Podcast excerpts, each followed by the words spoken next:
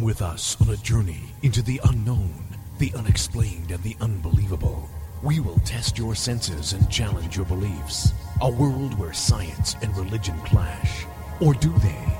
You will meet real people and hear real stories, but you will not believe. You will witness strange sights and hear strange sounds, but you will not believe. This is the New England Ghost Project. Welcome to the nightmare. Good afternoon, everyone. I almost said morning. Uh, I am Ron Kolek. Welcome to Ghost Chronicles International, right here on TogiNet and ParaX Radio. And with me, Mike, from the other side of the pond, is the gold standard in ghost hunting, Mr. Steve Parson. Good afternoon. How are you? Good, good, good, good, good. Anything new you want to start the show off with? Well, let's start off with some uh, some breaking news. Yes. Okay. Good. Um, it's not it's not from Iowa.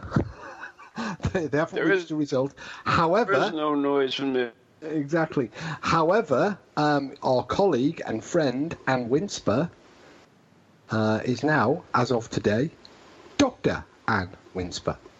Really? and she is, I, I think, generally accepted as one of the world's leading authorities on electronic voice phenomena. No way. As a result of her, well, obviously she's not a patch on um, the Tennessee Wraith Chasers, but that's what her Really? PhD's in. Yep, she got it today. So congratulations! I'm so proud of her. Well, congratulations, There we are. She's not listening, of course. She's out getting. Winspa. Yeah. oh, how is that different than the other day for her? Uh, well, that's a point. Well, she's been working very hard on her PhD, so Yeah. she she's been strictly teetotal. Really? Oh, that's interesting. So there we are. So Wow. there's the news. Any other exciting news? No. I well, they they but the, the only other thing this week is uh, that I finished the review of uh, Zak's book, um, "The Ghost Hunting for Dummies," written by a dummy, um, and. I think, well, you see, uh, we talked about this a few weeks ago, and I said actually it wasn't bad, but then that was only on a quick read. As I read more and more about it, and you can read my full review on the SPR website under book reviews, um, it started to seem like a case of deja vu. It was all starting to read rather familiar, you know, like I've seen, I've read this before, um, and I couldn't quite place it. But uh, anyway, then Ken, I, uh, Kenny Biddle uh, from I Am Ken, Kenny Biddle, um, well-known skeptical writer and uh, investigator, also did a review and was spotted the same thing. But he went into a great deal of uh, depth. He got his review out before mine. Um, and he'd spotted a lot of plagiarism. Um, Really? huge tracts of plagiarism by um, Bagans.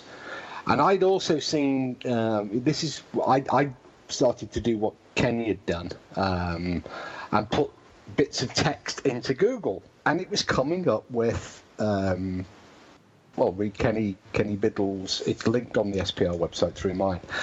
Um, turns out that Zak didn't write much of the book at all. Um, then, bizarrely, in a bizarre twist, uh, Troy Taylor piped up and claimed that uh, he was entirely responsible for the plagiarism because he was helping his friend Zak um, working on the book and he'd forgotten to put the references in. Oh, So it's entirely his fault. uh, he fell in the sewer, huh? Well, the thing, well, yeah, but the thing is, uh, you know, Troy Taylor. He said, "I am, I am Troy Taylor. You know, I take full responsibility. I have written over 130 books." Well, you'd think he'd Yeah. know better. Ex- You'd think, I mean, you know, Troy. In all fairness, Troy, Troy, Troy Taylor has been around as long as I can remember. As long as I've been, longer than I have. exactly. So you'd Yeah. think that with so many books under his belt, he would know that the basic rule of, uh, you know, if you if you're going to quote somebody, reference them, put it in the bibliography. Yeah, all And he- do. It's not real rocket science. Yeah, there isn't. There is no mention of any uh, Ellen uh, Ellen Guiley, George Noory, rest her soul. Troy, yeah, Troy Taylor, and many, many, many others um, had their work pilfered by Bagans and put into Ghost Hunting for Dummies. Ooh, I wonder if I It was, have. as- it was astounding. I wonder if Parson has. Um, well, there were some bits I didn't. I when when I saw Kenny Biddle's um, review, of course, I was like, well, what what you know, is it worth me even bothering now? Because Right. he's, he'd said it all, um, and we were going to hold it off the. Uh, I was talking to the uh, book editor. Uh, Right. and he said, "Well, you know, we're just going to kick a horse. You know, we're just kicking a dead horse." Um, but we, we, we pressed on, um, and uh, yeah, there was a few bits in it. I think I was thinking it, it's yeah. Uh, I've read this before, um, and some of it I even think may have been ghostology. Yeah, that's what I was thinking of. Um, so, uh, is it uh, up on the S- SPR website? Yeah, if you go to the S, uh, S, uh, spr.ac.uk and look under So- books reviews, um, Excellent. I could just steal it and put it in my news. there you go. Um, yeah, but, but make sure you put a reference. Then I'll send it to Kenny Biddle and, and let him know. Kenny's already seen it. Um, No, no, that I stole it from you. oh, yeah, we, You had to get there. It took a little while, but yeah. uh, I mean, it's perfectly permissible, as we both know, to use Yep. uh, to cite other authors' works and to reference them and to providing you acknowledge the sources. Now, Troy Taylor should know that, and yeah, you know, absolutely. Yeah. I mean, he's written, uh, he, as he says in this thing, he says, you know, I've written 130 books and I helped my friend Zak on this, and I forgot to put any references or mention of any of the other authors in. It's all my bad. I would say that's about as bad as it gets. yeah, that's a shame. But yeah, there Because you he go. probably got some, some crap on it. I mean, Zak probably saw it or saw the reviews on it, and then uh, went after uh, his uh, ghostwriter. Well, it looks like we found the ghostwriter, or or maybe somebody just uh, was given a you know an, op- an offer to fall on the sword. yeah. We'll never know. Aw. Oh, aw. Maybe he wanted to be, get some more fame by saying he wrote Zak's book. Uh, that isn't something I don't up to. Um, Oh, yeah, you, you and I are a little bit different than other Yeah. people. yeah, I mean, you know, if you Association, any association with something. I mean, how many? I don't know you, but I have. Uh, uh, uh, I can go to different websites where uh, there are ghost hunting groups, and they have their pictures taken with, uh, you know, all the TV ghost oh yeah, hunters, and oh yeah, they're all, you know, famous by association. Uh, yeah, here's uh, me and uh, Jason Hawes, or me and uh, thing. It's like. Uh, yeah. okay, do it. you really didn't work with him. You went to a convention, you had your picture taken with them. You might even paid for it, believe it or not. Oh, back back in the day, you would get people over here saying that they they had been on Most Haunted, um, and what they actually meant is they'd appeared in the audience on a live.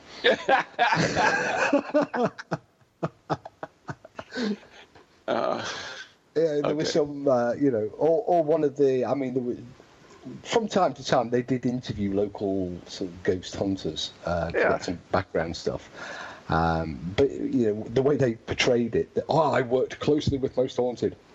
You never set foot in the place. but I- you used to get people, you know, they, I they would sit in oh, the I audience.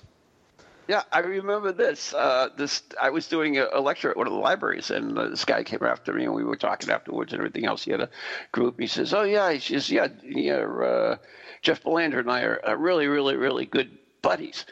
Uh, I said, "Oh, really? Huh?" And he says, "Yeah." I, I said, "I got his phone number right on my phone." I said, "Oh, that's kind of cool." So, anyways, I talked to Jeff because I really am good, but and I said, "Hey, you know this guy, uh, whatever his name?" Uh, he said, "No, I never heard of him." I said, "Yeah." Conference. He said he had your phone on the uh, his phone, and he On showed it to me. dial. He says, it, yeah, it, yeah. He says, yeah, that's my business phone. so it's like, yeah, okay, anybody can have that. Exactly. I've. I've seen I've seen it so many times. Uh, we had Yeah, a guy that was going around telling people that he was um, one of the standby psychic mediums for Most Haunted. Yeah, Um, I, I know. I know. It's same gentleman. Well, maybe the same gentleman. I know It another is the same. Yeah, it is the same too. gentleman. Um, but my favourite was we had a in the very early series of Most Haunted. They used to do little segments of like reenactment of the Phantom. So they would get somebody to dress up in period costume and then walk through a thing, and then it would be all sort of edited so it looked blurry and ghost-like. Anyway, we were up in Scotland and we met this this guy who claimed to be the reenactor who had reenacted the ghost on so many episodes of Most Haunted. And it just so happened that whilst we were there, Kieran was also there. Um, and so he said, "Of course, you two know each other, don't you? You know, you, you'll have worked on many, many shows together." How'd that go? badly, badly, as you can imagine. Yeah, But I don't know why people it's, do it's a it. shame. Yeah, you know, Well, I mean, in all fairness, I mean, some people do get to go on some of the shows. They use standbys, and they, you know, it's like, uh, you know, my ghost story or whatever. You, you, you know, you go in, you tell your story, and, and you've been on Travel Channel, yeah, on my ghost story, which you get paid a hundred dollars for on you know TV. So, I mean, that's their claim to fame. Okay, that's good. I mean, there was a guy that was a news anchor at the local channel here, and he was saying that when he was a, a young, uh, he was in the movie Groundhog Day uh huh. as the little boy in the tree all and uh, that was his claim to fame. I mean, he didn't lie, but you know, he was on he was in the movie Groundhog Day, but but he said it that way. He didn't try to, Yeah. uh, y- you know, bamboozle you or whatever. That it's a shame that that we've done that way. And and you know what happens is, eh, to to me, the, the groups that do that, they they try to make themselves more credible. To me, it makes them less credible. Uh, less you know. credible. I, it just it drives me nuts. Why can't you stand on your own? I mean, that's It- what we're in here for. When people introduce themselves as well. I suppose this is our rant. Huh? Uh, no, not really. Um, but I said, when, when you when you it can it will will use it as the rant. Um, but when you talk to people now, because back in the day, um, and you know you've written a book for a publisher, and you write the book, you submit it, they check it, they say whether it's good, and if it's good, they'll publish it. But Yeah. since They since what about the last yeah, they even pay you for it. Um, since what about the last ten years or so, people can just self-publish their books, Right. uh, and and then they call themselves authors. Yeah, it's the same thing with uh, radio. I mean, back in the day when you were on a radio station, you were, you know, that was pretty big. And and Mm-hmm. when I get to do interviews on radio, that to me that was a big thing. Now, it's uh, you know anybody can have their own radio podcast, and like you know half an hour they can put it up in no t- Yeah, B Um, stations and stuff. So it's it's I- just lot- crazy. a lo- a lot and then they them- call themselves radio hosts. You know. well, So a lot of you them are very very good. Let's you know. Let's Oh, I'm not saying they are, but I'm just saying that Yeah, you but know, uh, it no, I know exactly what the you mean. prestige it used to have. No, it doesn't. I mean, back in the day uh, when we had the BB, Anne and I worked on the uh, BBC. Yeah, see, that's You know, we, Pretty we it was it was quite a cool thing to say, hey, we've got a BBC radio show. yeah, absolutely. But now you know every monkey can have a radio show. Thanks a lot. Appreciate that. yeah. Anyway, Who, who said that then? so I guess we can move on from that. Yeah. Oh, so there you And- go. Uh, if you want to read the review of uh, either go to I am Kenny Biddle, um, his own webpage, and read about the plagiarism, or you can go to the SPR. Uh, .ac.uk, read my review, which also links to Kenny Biddle's review. So um, Okay, I you, can see, will. Uh, you can see the extent of the plagiarism for yourself, and there's a lot and I, of it. I might, I might, depending on it, I might put it in my uh, uh, on my newsletter and give, uh, you know, send it to their their their source. Basically, send it to the proper sources. But uh, yeah. Anyway, moving right along. You're perfectly at liberty to uh, put a link to both the reviews or one or other of them. I might do that. Yeah, I just nothing wrong do with that. that. I always, I always like to look at a different book every month, so I might do this one. Yeah, So, anyways, I wouldn't call it a book though. Whatever. Anyways, um, Girls.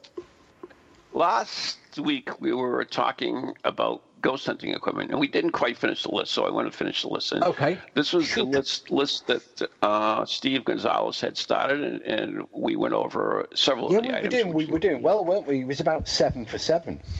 Yep, flashlight, uh, Yeah. which we both agreed. Pen and notebook, excellent.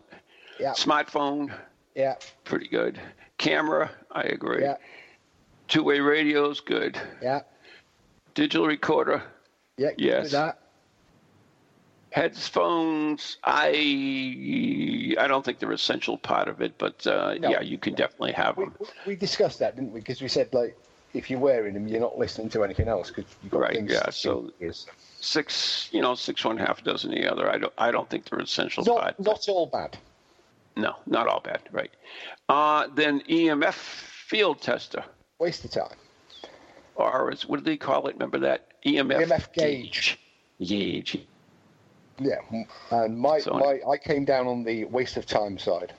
Yeah, I like it because I still believe there's some correlation between EMF and uh, Oh, paranormal. But that's another story. I, I didn't say that there wasn't. No, no, uh, no. I just I wasn't worth just my measuring EMF. What I said Yeah. was that unless you're going to spend a lot of money, four figures, Right. then information that you're going to get from that meter is not going to be worth much. Okay, the one the one I see the, the most, and this is in a lot of kits, and it is the EMF field tester. It is the Lutron Yeah. EM, EMF 88 and Uh-huh. EMF 822A. Are you familiar with it? I Yeah, am mean, familiar with it. I have one. Simple, I do too. It's a simple little unit, um, and it has you know has two options. I, I bet you if we asked right now what the difference was between the two options on this meter, nobody would even know. And the oh. two options are Tesla Obviously you would. and Gauss. Well, obviously, well, obviously, I did, and you. Yeah, did. but I bet you if we we put that out there right now, nobody would really know. Ah, but you see, they cheat because before they before they message us with an answer, they Google it. Yeah. but for for our those people who really want to learn something, what is Uh-huh. the difference between Tesla and Gauss on this meter? Well, essentially, um, they're just like the difference between Fahrenheit and Celsius. They're just two different measuring standards uh, for measuring a magnetic field, an electromagnetic field. Uh, the the SI unit, the standard unit, is the Tesla, but the Tesla is a very big unit, so we work in micro or millitesla. Yep. And the Gauss, named after um, Gauss, of course. Uh, Tesla was named after Tesla. Gauss was named after Gauss. It's just an older-fashioned system. Um, so it's the, the only essential difference is Fahrenheit Celsius, and it, some meters will predominantly, actually, American meters tend to use still use the milligauss scale, uh, the Gauss and milligauss scale.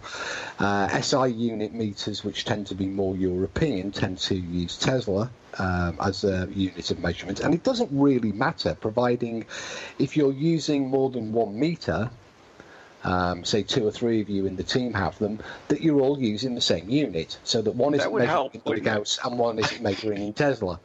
Right. Um, because there is a multiplication factor. I think it's uh, is it hundred or a thousand difference between the two off the top of my head. Isn't it a thousand? I think it's it's a- uh, hundred.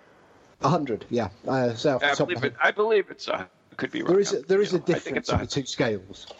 So um, yeah, and, Well, one that- decimal. One decimal point. there you go. Um, and of course, that same goes for measuring temperature. Um, you know, if you're going to measure in Far- uh, agree beforehand what scale you're going to use, and then all use the same scale. Excellent. Yeah. Okay. So that was the the end of the ones we discussed last week, and we're going to Did you know to. that the Tesla scale was named after Nikola Tesla? No, really? wow. Boy, see, you're good. You know all that. Really. The creator or the inventor or the discoverer of the alternating current. Oh, wow. That's amazing. I mean, so there are smart. other there are other small differences between the two scales, but basically, you're Yeah. at its simplest level, it's Fahrenheit Celsius. Okay, we don't want to go through a whole thing, No. anyways. Anyway, We don't. We have no right, need so- to go any further in that than that. So the next next one we come into is the digital thermometer. A digital thermometer will be quite useful. The temperature fluctuations that are commonly reported patients. If you plan to acquire a digital thermometer, make sure that it isn't just a surface thermometer. Make sure you buy one that is ambient temperature. And we have a pro tip. Don't point the thermometer at metal or glass windows, especially in cold conditions. They will always read much colder than the ambient temperature in the room. This could lead to misinterpretation. I'm not. So there you go. What's your thoughts?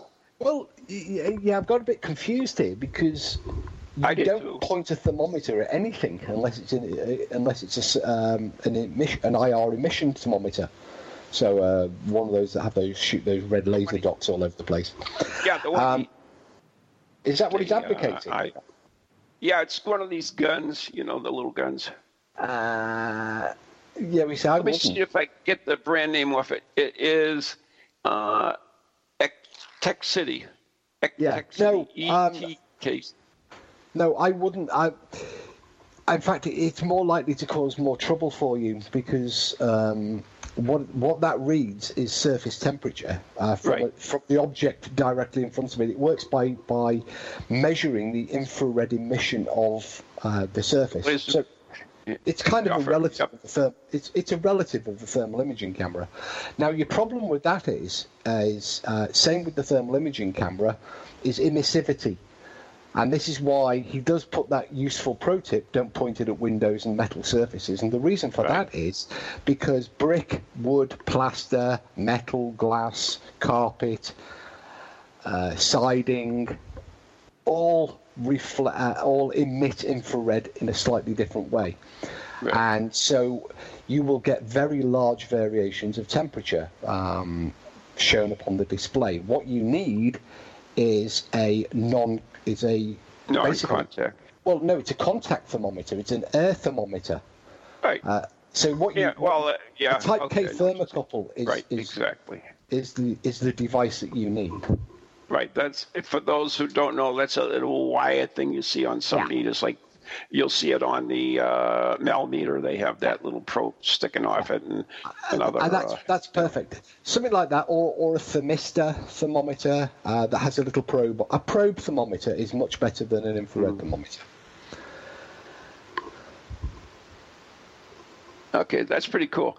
All right, so I think we're okay with that. But yeah, most people just take the, the gun ones and they just fire them all over the place and don't know what the hell they're aiming at. So anyway, and the other thing too is uh, Actually, that reminds me of a really uh, talking about thermometers. I've got a book here by another American author called uh, Joshua Warren. Heard of him? yeah, Yeah, um, who who notably writes about those gun thermometers that uh, he obviously doesn't understand how they work because he wrote in his book that the laser beam bounces off the target um, and then reflects back and measures the temperature that. Oh, does he really? Yeah, Okay. sadly. All right. Because the laser pointer is there only so you know where you're pointing the bloody thing. Exactly. Um, I mean, the, the other problems with with materials that you're measuring, uh, you know, brick. Well, you, you know, on a real hot day, brick can also absorb heat as well. Uh, there are other surfaces that will absorb heat, which will affect. Uh, well, uh, how how can I say this? Which will not necessarily give you the reading you're looking for, um, because you you have a heat source. Uh, could be heated brick. Does that make sense? I'm not saying this right. I know I'm not. I know what you mean. Um, but what, what we're pro- I know I'm not saying it right. No, but what we're primarily interested in as investigators is when people say the, you know, it felt suddenly cold or the room felt icy Right. cold. And Well, that's where you're better off with the other ones. in that case, what you're actually wanting to measure is the air temperature, the ambient Exactly. temperature. Right. And so what you need is a thermistor or a Type K thermocouple or a, you know, something that's actually in direct contact with the air. Exactly. So we move on to the next one, which is the last one in this series, and this is the thermal camera. Uh-huh. At one time, a thermal camera was the most coveted piece of paranormal investigative equipment. Was, wasn't it? Ah, let me finish it, and then you can comment. That's mostly because its price, but also the quality of the evidence it can capture. Well- If you capture a thermal image of a human shape of some sort of gobble, global, gob, global, global, and you can, you are certain, um, you, wait a minute, you are certain it is not a thermal reflection or your own thermal radiance. That's pretty fantastic piece of evidence. With the Is it? advent of the atta- wait a minute, let me finish it. That with the advent of the phone attachment, cheaper pricing of camera units, the thermal camera can become an accessible piece of equipment once more. Pro tip: Do not use the thermal imaging phone apps. Typically, they are not true thermal images, but rather a theatrical theatrical overlay. Okay, so that's that's what Mr. Gonzalez says. So, well, Well, I, I agree with his pro tip. I absolutely agree with his pro tip because there are um, apps that simulate thermal vision, which is sad. which is sad. Um, they just uh, render a false color on the picture to simulate thermal imaging, um, and you you you. There are many, many uh, good quality thermal cameras that are now very, very affordable, and they used Yeah. to be uh, back in the day, they used to be the most coveted ghost hunting device. Um, Mm-hmm. So it I'm going to have to hold you there because we have to take the break right now. The break's Okay. coming up. So we'll finish this right after the break. Anyways, you're listening to Ghost Chronicles International, Steve Passett and Ron Kolek, right here on TogiNet and ParaX Radio, brought to you by Circles of Wisdom, 386 Merrimack Street in Methuen, Massachusetts, and the Gallant Messier Family Law Group in Northern, Massachusetts. We'll be right back.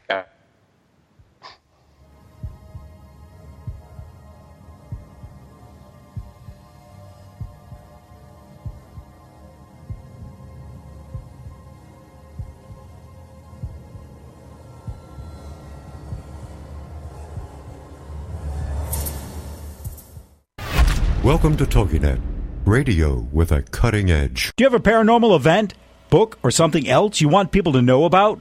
Then why not advertise it on Ghost Chronicles Radio? With over 150,000 downloads a month, get your message out to an audience that's interested in the subject. We have a plan at a cost that fits your needs. For more information, contact Ron Kolek at neghostproject at comcast.net or call 978 455 6678.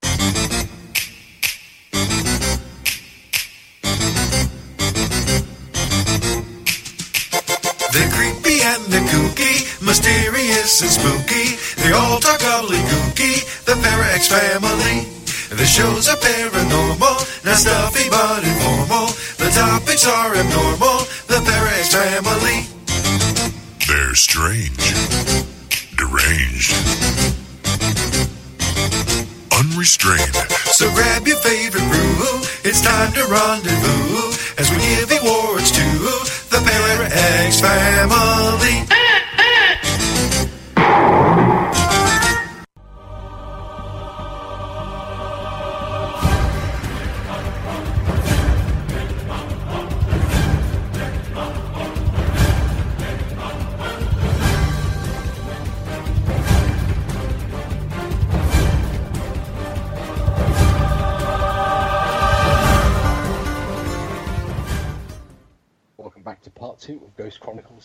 International, the show that spans the globe in its desire to uncover paranormal mysteries.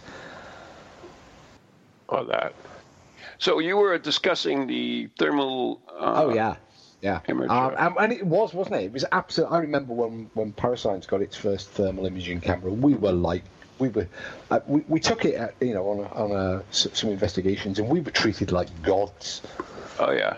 because we had the thermal imaging camera. Um, and we discovered very quickly. In fact, we'd used them before. We we did a TV production for Japanese television. Um, Uh, go on. Friends have- Japanese TV. yeah, who have very large budgets, and they said, "What equipment would you like?" So we we got, I think it was about fifty thousand pound of thermal imaging camera hired in for the duration. Um, Sweet. And later on, we, we, we bought one of our own. Well, obviously, it wasn't that much. Um, but what we what we we knew because, like you, um, when we bought the thermal imaging, it ca- uh, thermal imager, it came with an offer from the manufacturer, FLIR, to Yes. attend a training course in the correct use and understanding of the device. And I think the course was about six hundred and fifty pounds. It took three days. Um, It was free though. uh, it was there was a basic one day course. It was free. Um, Yeah. But then there was you could actually gain a certificate in thermography.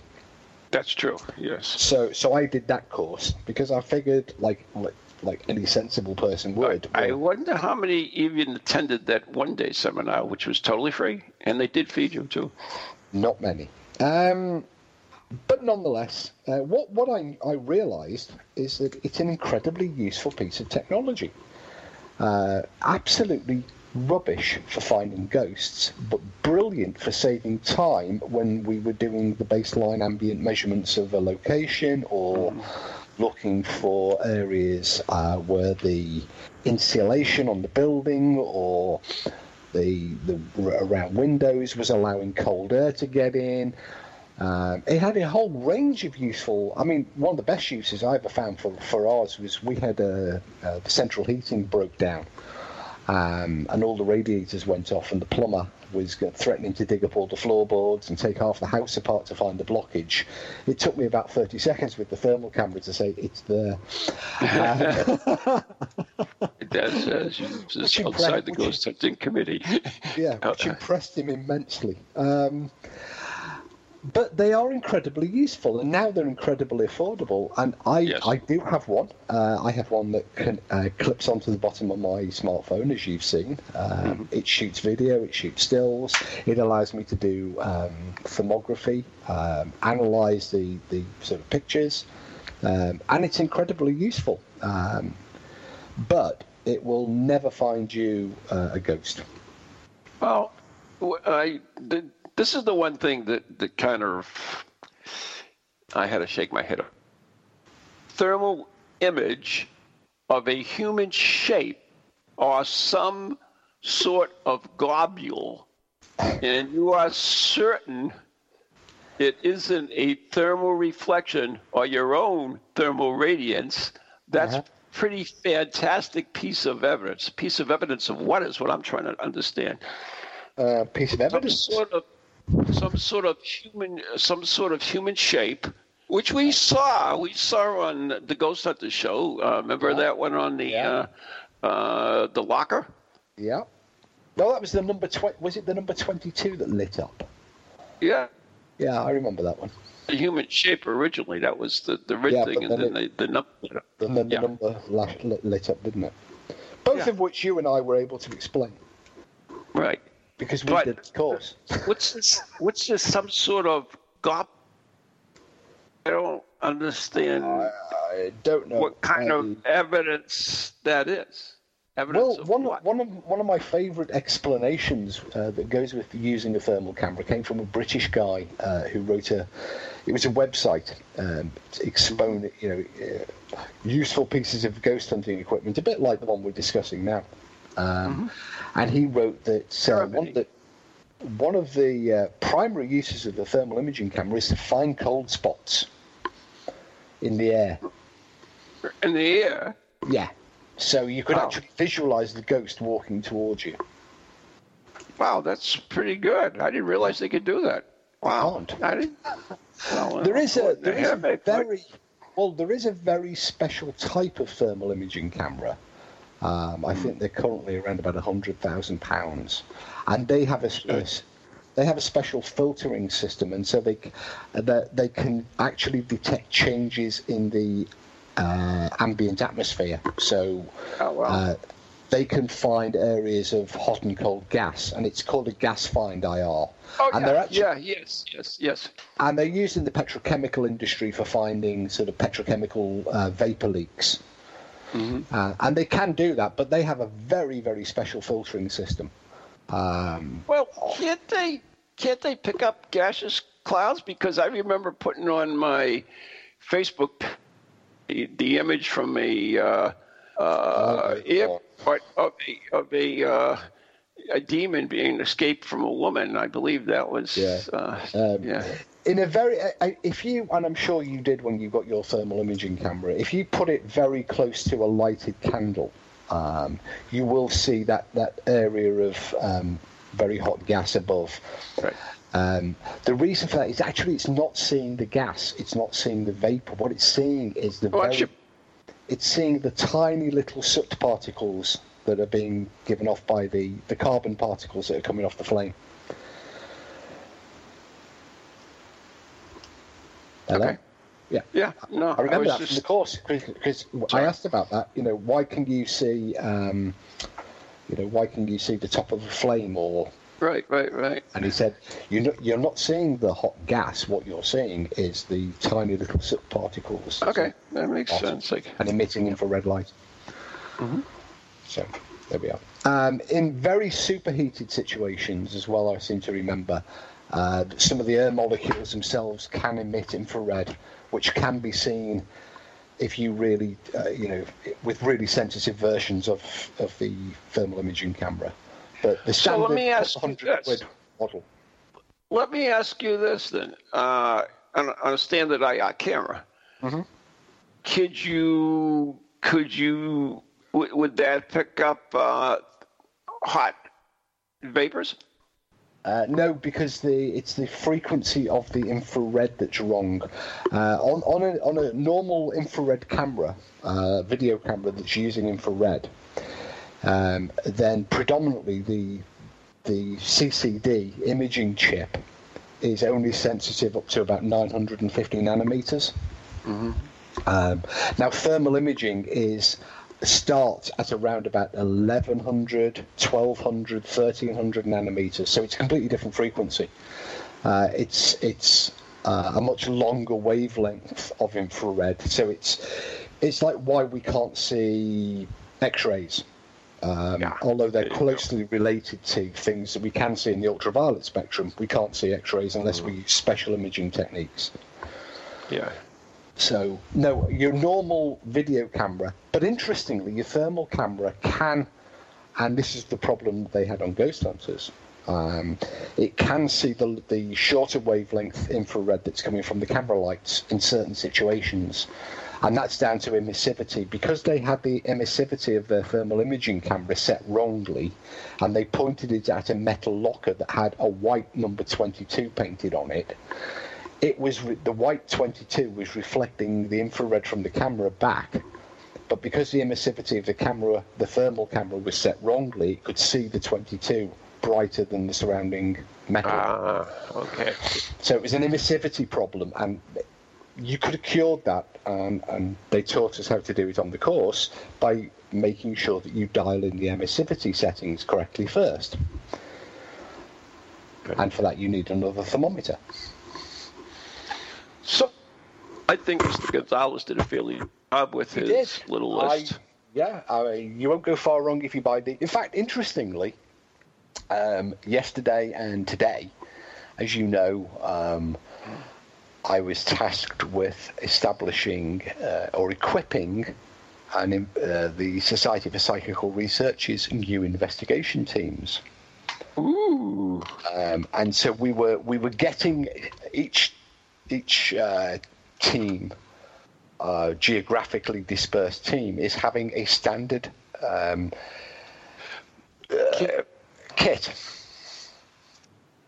And so my job was to put the kit together for them, and they've arrived for testing and setting up now. And that kit was and it's it's really only for getting out there, getting there quickly, and triaging um, the case, not not for an Mm-hmm. So in-depth what, what, what did you investigation. put in your kit? Right in the kit is is a dual a dual video camera, one with two separate uh, lenses that can shoot in different directions. Uh, not not expensive, not expensive. Um, a a fairly middle of the range basic still um, digital camera. Uh, a Zoom audio recorder. And a thermohygrometer with a with an air, an air temperature probe. Oh, cool. And that's basically the standard kit that's been given to each of the investigators. no, no book and paper. Uh, they have all that. Okay. Supply that. And they have a wristwatch and they have a torch and blah, and they were doing, yeah, okay, yeah. Um, but what we wanted was uh, just the basics to get the thing, you know, to evaluate whether there was anything taking place, to decide whether it was worth, um, you know, pursuing an investigation, or even just getting the first stages of the investigation underway. Ah, Um, then, of course, down the line, you might need more equipment or uh, different equipment, which then we can either rent in or however. yeah. But as I say, we, we, we chose a, a, a fairly basic video camera, a fairly basic still camera. Um, you know, nothing extravagant, nothing sort of no EMF meter, um, no REM pods, um, No kitties. no well, no. I've got a soft spot for the kitties, you know. In fact, Kitty's going out on his first ghost hunt later this month. oh, God bless them. Kitty and the cat ball. What Mm. a team. So, anyways, uh, that was Steve's. Now, I came across this other one, which uh, I would like to go over with you, and I, I'm sure you're going to love this one. No, go uh, going on a ghost hunting is truly a chilling experience. Imagine journeying down a pitch black hall of a haunted inn or venturing into the basement of a cursed sanitarium in search of spirits. While some might find this activity a bit spooky, expert ghost hunters and paranormal enthusiasts are alike um, are happy to into this gloom in hopes of coming up into contact with the spirit world. So if you want to break into ghost hunting, as the saying goes, a ghost hunter is only as good as the ghost hunting equipment she possesses. Oh, God. Which that is why I've rounded up the eight gadgets essential, essential to any ghost hunting excursion. Go on then. Yeah, you gotta love it already, right? Um, So, I've got an number idea. I've got an idea who this is. Number one, number one, the S box. All right. S box ghost box scanner with Spirit box and EVP recorder. Ooh. In need of a proper institution to record ghostly's dispatches than this handy device, it's quite honestly does it all. The S-Box scanner is an essential tool in utilizing radio frequency sweeps to generate Wow, yeah, it does do that. Well, ex- from existing AM/FM, band, paranormal investigations believe the static field provides spirits with the energy they need to be heard. The scanner has a record function so it can cap voices that you may throughout the static, while the long last-. Long lasting batteries can last up to 23 hours. This is a must for any ghost hunting excursion. Better be because I've just ordered one while you were talking. Then Did you really? I No. knew would. I couldn't resist. What a waste. I, I'm assuming you're being sarcastic. Very. Yeah. So, do, do you have any faith in this uh, S box? Uh, And I'm not. I'm no. are we capturing ghostly voices on it? Um, I would I would wager you're capturing probably the local AM station on it, but not much else. No. Well, that Save your money. piece, which is save so save your money. All right. Next one. Oh, this is interesting. Rechargeable EMF meter. Oh. Ghost hunters believe that changes in electromagnetic fields point to signs of a possible paranormal activity. So if you're trying to prove whether or not there is an invisible specter haunting your home, this EMF device is your bet. With a clear LCD screen, it displays EMF levels with pinpoint precision that that was almost possible to mess up any documentation of EMF changes. Even if you aren't going into ghost hunting, this useful device is good in case you're trying to radiation in your home or phosphorus. So there you go. Well, there are then. You can pinpoint it. Well, I'm, that's I'm always looking at. that's always I've never handy. seen these before. Have you ever heard of them before? Uh, some of them. This is this is a kind of strange one. It looks. Um, I, I've never seen. Trying to get a this gets so much crap on this this uh, page I'm on. That's froze on me. But they they, geez, there it is. It um, it you know it's a regular standard thing. Then it has like a a a no- oh great stopped working. uh, You know, it detects ghosts it? even better if it stops working. it, it has a red, a yellow, and a green light on it. Oh, above, that's important. above the meter. And so it's got it's got the regular it's got the regular meter, but above it, it has this little probe that sticks out, this little excursion. It's the size of a finger, and it, on it has a red, yellow, green button. So I'm just guessing. I know the one. Do you really? Yeah, I know the one. It's um, it's a reba- it's a rebadged ELF Elf Zone meter. Is that what it is? Yeah. Which was made Never seen for it it was made for um, finding out if your microwave or something was being a little bit, you know, Yeah, the re- the original elf meter that was for the little white Yeah. one there that has it. yeah. There was an Elf Zone meter that had a little probe that stuck out above the coloured lights. Yeah, I've never seen that one before. Isn't that that's strange? And of course, my computer just died on me, so oh, that sucks. Never mind. But there Perhaps it's perhaps it's haunted. Oh. But there is there's no end of this sort of uh, you know. Oh, wait a minute. pa- Oh, it's back, is it? Ah, Oh, ah, no. Yes. No. oh, here it is. Hooray! Stop get pop-ups. this is a good one Oh yeah. that you definitely need. Night Cat vision. Night vision monocular. Oh God! Let's- Do you know ASSAP? Many years ago, ASSAP uh, got themselves some sponsorship. ASSAP is the Association for the Scientific Study of Anomalous Phenomena, Right. and they got the you know these uh, first generation one night vision scopes, these uh, Yep. green screen things, Yeah. uh, as part of their ghost hunting kit. Cost them hundreds and hundreds and hundreds of pounds, Yeah. They were Um, expensive time. and all it meant, was. all it all you could do was find your mates in the dark. No, you could see ghosts. We we actually uh, Parascience did have one, um, and we used to use it when we were doing these sort of big outdoor you- investigations. You with your own eyes. Well, we used to use it on the big outdoor investigations like the uh, Civil War battlefields, and it was Oh, that's primar- cool. primarily for finding each other Yeah, Um, doubt it.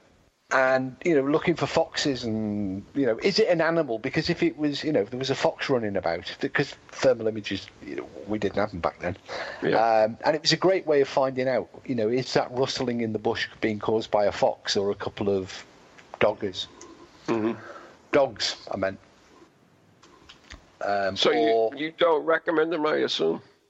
uh, not the infrared uh, not the night vision goggles no I mean you're not a military fighter pilot um, Well, it's monocular, so you have one Yeah, or or special. Yeah, they're great if you're special forces and you're looking to shoot deer or something. in Wait, wait a minute. Wait a minute. Aren't- we special forces? Aren't, aren't all paranormal investigators Uh, some of them are.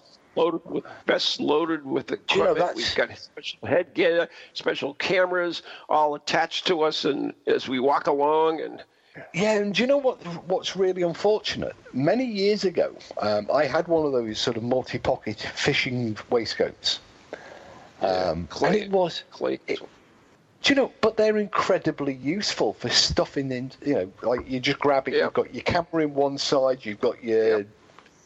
And then it got spoilt, didn't it? Because instead of, you know, like, all the idiots started to wear them then mm. and then you got laughed at if you wore one. But I mean, there's, you see me on Most Haunted wearing one because I've got to wander around carrying a load of stuff, and you either carry a big heavy bag, continually Are you- stop and go back and get stuff, or you stuff it into one of these pockets. Are you kidding me? I was when I remember when I first started, the very beginning when I first started, I used to carry ar- carry in my hands, my arms, I should say, pieces of equipment. I had that old infrared baby monitor I was carrying. I had a recorder I was carrying. A camera I was carrying. I had an EMF I was carrying. I had a thermal. Yeah, well, I was, uh, I was, I was obviously, yeah, yeah. See, I thought about it and went out and got one of these jackets. You were smart.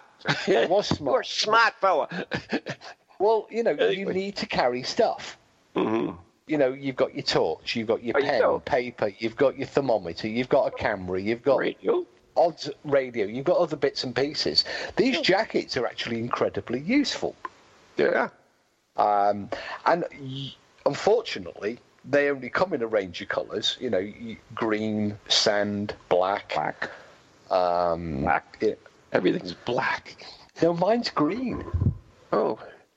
No, I And the mean, all, I- oh, to be no, a the one- hunter, you have to wear right. black. We all Well, that, one I right? one I always wore on Most Haunted, um, and subsequently, if I, I still get, I've still got it. Um, is olive green, but it's got reflective panels that have been Ah, yeah, added, um, which we use because again, um, it makes makes the individuals stand out from the background Absolutely. And you know the amount this all started we were doing an investigation uh, god must be 20 20 something years ago. And one of the team walked in front of a night vision camera. But they were but they were a long way from the camera when when it happened. We were outdoors. Oh, okay. and they walked past the camera, uh, but they were right at the edge of the, the sort of field of the camera and very indistinct. And we had to sit there then for about an hour trying to work out what the hell was on this piece of footage until we eventually realised by putting the notes together and who was where, and we eventually figured out that it was one of our team had walked past on the, on the way to get a break. yeah. So there afterwards, we we had all of our team put on um, either reflective or high vis panels, Right. Which meant that next time somebody walked in front of one of the cameras, they would reflect the infrared back, light up And on the camera, know. and you'd go, ah, that's one of ours, because we we hadn't encountered ghosts, still haven't, that wear high vis jackets or reflective panels. Someday. So- you can only hope. Yeah, it's going to happen one day, but it just makes life. It just saved us, you know, a whole heap of trouble later by Yeah. doing this very simple thing. Yeah. Um, Absolutely. In fact, we we don't wear the jackets very often uh, because indoors they reflect too much light back at the camera. But what we do always wear now are uh, the ref- uh, baseball caps with the reflective panels on. Well, I want to do one more piece, at least one more piece of equipment I have here. And we're talking about another essential part of this ghost hunting kit. And if you're looking to take an old school approach to ghost hunting, definitely consider these bad boys. VMF, other ghost hunting related tech, dowsing rods were the one we used. Oh, well, uh, I know Richard Felix loves dowsing rods. A lot of people do. He is A a of people big, big fan of um, the pendulum, but also dowsing rods, and he believes that you can dowse for uh, spirit energy, psychic energy with these um, broken welding rods and coat hangers. And, you, you want to do it? That's fine. That's fine. Uh, you know, I mean, if we look at uh, dowsing uh, itself and finding things, uh, there's something there that we, we can't explain. Um, maybe you can, but I can't. And uh, well, it was I- good enough for the have US. Good enough for the US military US who, Army. Yeah, who dowsed it- for it- mines in Vietnam. yeah, for Viet Cong tunnels. Uh, they also, um, and blew themselves up regularly. You, you, like everything else, you have to understand what the hell you're doing. And a pendulum, I can use a pendulum very well, and, and my my hand is steady and it won't move. But Says you. I can get I can get the answers that I want out of that pendulum. And you Do can you do know the same thing with dowsing. Ah, but do you know what's disturbing about the pendulum? Most disturbing What? about the pendulum. Um, But I can I can hold a pendulum perfectly Mm-hmm. still at the end of a you know so there is no movement apparent from my hand and yet I can make that pendulum go in any direction you tell me to. you know, I tell- just said that, right? yeah, but uh, so it's not really coming from the spirit world, is it? That's the problem. that? Because I can decide, I can make it. Right, in a- That's what I'm saying. Now, now it's going to go on, you- clockwise. Now it's going to go anti-clockwise. Now it's going to. Now I'm going to stop it. Now it's going to go forwards and backwards. Now it's going to low left and right. All right, so we're gonna we're gonna end the show with with controversy because we get two minute warning came up. So, anyways, so if you were to use that pill, and you and I both know that uh, how, how it works, then uh, if we got information from that pendulum that was verifiable, where would that information come from? That's the problem. Uh, whoever's holding the pendulum, I guess. Right, exactly. And where was But, the but then, but then the, the housing right to believers. where water is on their continental Yeah, side? but what but what believers will tell you then is that the energy is being used is the person who's holding the Yeah, dowsing rod or the pendulum is a conduit for the energy. Hmm. But that the flaw in that is I can do, in advance tell you which way it's going to go, as you have you just said. So there is willpower as well. Yes, it's absolutely willpower. That goes So I'm back not. to It's, it's not unconscious energy, is it? It's you know, it's well, it depends. I mean, if you look at if you look at, I mean, it depends where we, we reach. I mean, you look at dowsers. Let's go back to dowsers. A very simple thing. The, just look at wa- water is They're very accurate, and people pay them uh, quite a bit of money to dowse for. And they're, they're fairly good at it. Uh, oil companies. oil do companies do, yeah. Yes, exactly. So we have that, and yet we, we, we find out how we know that in reality they're really moving it. Uh, you know, there is nothing. Well, I the- the can't see, person- I, I- you know, I can't see Exxon wasting thousands on a dowser to I know find a. that's what I'm trying to say. We have that thing, but the problem Or are is they we just have gullible? that- that are- Because I don't know. We Well, have I mean- people that are amateurs that do it, and, and they think they can do it, but uh, are they going to find oil like these guys that are getting paid thousands of dollars? Evidently not, unless they're lucky. But anyway, I don't know. It's it's an interesting. It's one of those things that I am intrigued by. I'm not. I know I exactly how they jury, sh- the jury should still be out with um, forget ghosts, but certainly Mm-hmm. dowsing for water um, and Yeah. natural resources. I, I think we can keep the jury out on that one. Exactly. Oh, I guess we're going. Did you hear the beasties, and things that go bump What the hell? Deliver us, good Lord.